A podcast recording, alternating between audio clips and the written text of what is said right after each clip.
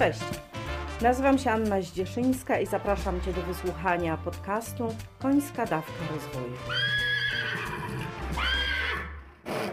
Podcast ten jest o rozwoju i dla osób, które chcą się rozwijać, a konie są bohaterami historii i tłem do pytań, które mogą Ciebie zainspirować do pracy nad sobą. To takie niebiznesowe. Często słyszę podczas szkoleń, warsztatów, sesji coachingowych, że mówienie o emocjach, o uczuciach to jest takie niebiznesowe. Ale zacznę od pewnej historii z koniem. Po zawodach jeździeckich do przyczepy ładowano konia, który na te zawody przyjechał.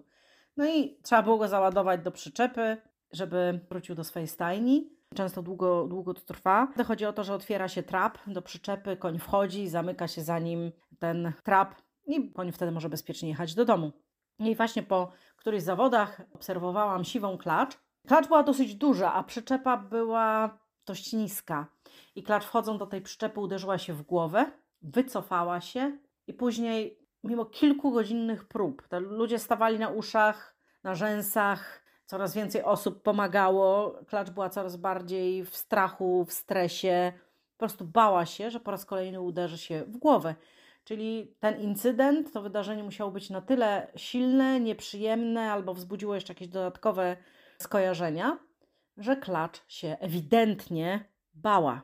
No, historia tak się potoczyła, że ci właściciele w końcu zamówili inną e, przyczepę, żeby duża, standardowa przyczepa przyjechała ja wsparłam tych ludzi, no, udało mi się załatwić, żeby trochę dostały ten konsiana, żeby trochę odpoczął, bo był naprawdę w dużym stresie.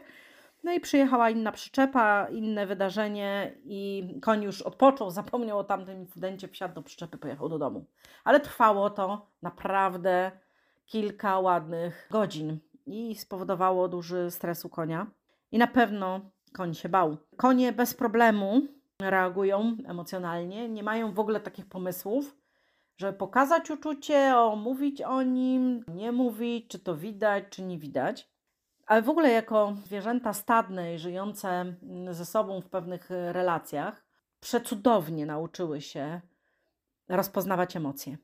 W momencie, kiedy pracuję rozwojowo z ludźmi w asyście koni, to wykorzystuję tę wspaniałą umiejętność, naturalną umiejętność koni do właśnie komunikowania się za pomocą uczuć, do tego, że emocje są po prostu w relacjach, widać je, czuć je, w związku z tym konie natychmiast te emocje pokazują. Tego możemy się też od koni nauczyć.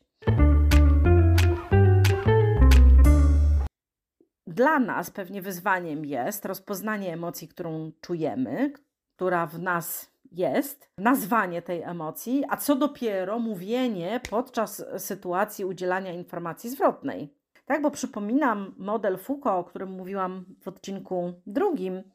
Pierwszą literką modelu Foucault jest F jak fakty, a drugie U jak uczucie albo ustosunkowanie. No i właśnie tutaj spotykam się z częstą informacją, to przecież takie niebiznesowe. Co mam powiedzieć, że jestem zła, że tak się zachowałeś? Albo mam powiedzieć, dumna jestem cie, z ciebie, pracowniku? Znaczy, wiecie, dumna jestem z syna, no to jeszcze brzmi tak, że, że mogę to powiedzieć, dumna jestem z ciebie, synu. Ale powiedzieć pracownikowi, jestem dumna z tego, co zrobiłeś? O, no to to jest często ciężki temat. Czyli podsumowując, koń od razu okazuje emocje, które czuje, bo nie umie inaczej. Ale dla nas to może być inspiracja, co z tymi emocjami, które przecież ludzie widzą, oni je też czują. I co z nimi robić? Czy w sytuacji udzielania informacji zwrotnej one mogą mieć znaczenie, czy nie? Jak myślisz? Czy warto o tym mówić, czy nie? Z mojego doświadczenia, to, że powiesz o emocji, zwiększa prawdopodobieństwo, że ją skontrolujesz, że nie zadziałasz pod jej wpływem. To po pierwsze. Po drugie, to, co czujesz, jest nienegocjowalne. Czyli mówienie o, o emocjach, uczuciach wzmacnia komunikat, wzmacnia udzielenie informacji zwrotnej. I z tym chcę Ciebie mm, zostawić, na ile potrafisz nazywać to, co czujesz, ale też jak długi jest Twój słownik emocji, jak wiele określeń emocji jesteś na przykład w stanie sobie wypisać, kiedy Twoje potrzeby są zrealizowane, ale też kiedy Twoje potrzeby nie są zrealizowane. Kolejna rzecz, jak świadomość emocji może wpływać na umiejętność ich kontrolowania? I na koniec, ile masz odwagi, aby mówić o uczuciach, o emocjach? Dzięki za dziś. Jeśli jeszcze nie słuchałeś odcinka pierwszego i odcinka drugiego o feedbacku, to oczywiście zapraszam. Zapraszam też do subskrybowania i polecania mojego podcastu. Jeśli podoba Ci się to, co robię, zaproś Twoich znajomych, żeby posłuchali i może będzie to dla nich też inspirujące. Dzięki. Cześć.